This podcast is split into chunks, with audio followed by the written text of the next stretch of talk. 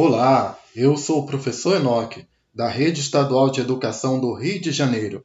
Esse é o podcast de número 10 da disciplina História do segundo bimestre da nona fase do EJA.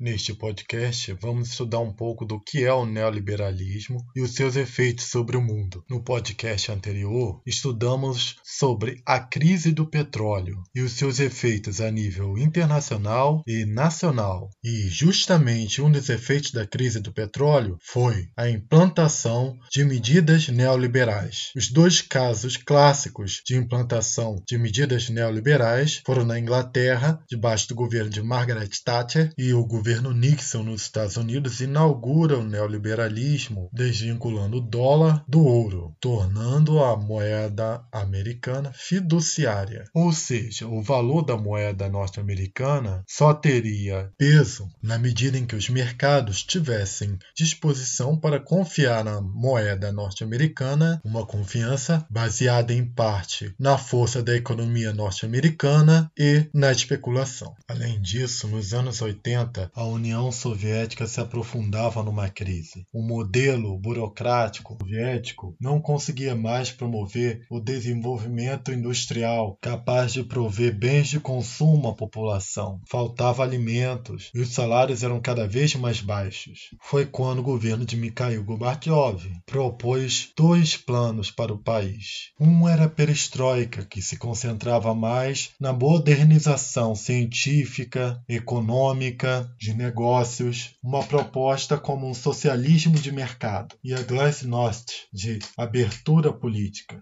Os liberais não estavam dispostos a aceitar a perestroika, porque ainda acreditavam que existia muita intromissão do governo, intervenção estatal na perestroika. E o Partido Comunista não queria aceitar o glasnost. Diante disso, o plano de modernização do socialismo soviético fracassou. Em 1988, Gorbachev afirmou que as nações deveriam estar livres para escolher o seu destino. E em 1989 ocorre a queda do Muro de Berlim, na Alemanha, símbolo do fim do regime soviético, coroando o período neoliberal da economia capitalista. Outro fato importante ocorrido em 1989 foi o Consenso de Washington, estabelecido por Margaret Thatcher, primeira-ministra do Reino Unido, e Ronald Reagan, presidente dos Estados Unidos. Este consenso colocava-se abertamente contra os princípios do Estado de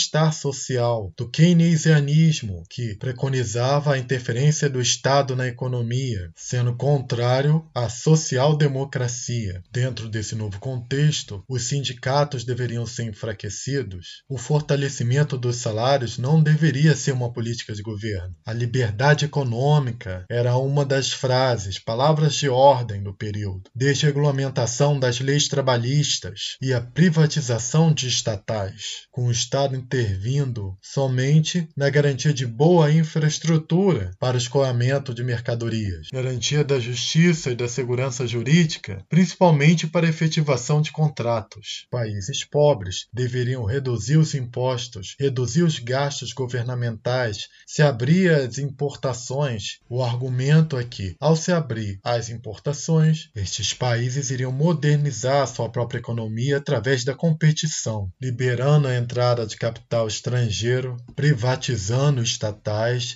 e desregulamentando a economia. Os países ricos foram os que se saíram melhor no processo de liberalização, pois tinham dinheiro para investir em empresas em países em desenvolvimento, comprando empresas estatais. A maior parte dos países pobres passou a se endividar cada vez mais junto ao Fundo Monetário Internacional, o FMI. Mesmo no caso dos tigres asiáticos que enriqueceram, a classe trabalhadora sofreu os efeitos da desregulamentação das leis trabalhistas com o arroxo salarial, a fim de tornar a mão de obra atrativa para o investimento internacional. No Brasil, o neoliberalismo foi implantado principalmente nos dois governos de Fernando Henrique Cardoso, quando diversas estatais foram vendidas e o dinheiro utilizado para manter a cotação da moeda brasileira, o real, frente ao dólar. O modelo neoliberal já sofreu com diversas crises crises econômicas. A de maior impacto foi a de 2008. Porém, o modelo neoliberal segue sendo o modelo econômico mundial. Aqui terminamos esse podcast. Espero que você tenha gostado. E se ficar algumas dúvidas, consulte o material escrito, as videoaulas e procure a ajuda de seu professor ou professora. Grande abraço e bons estudos!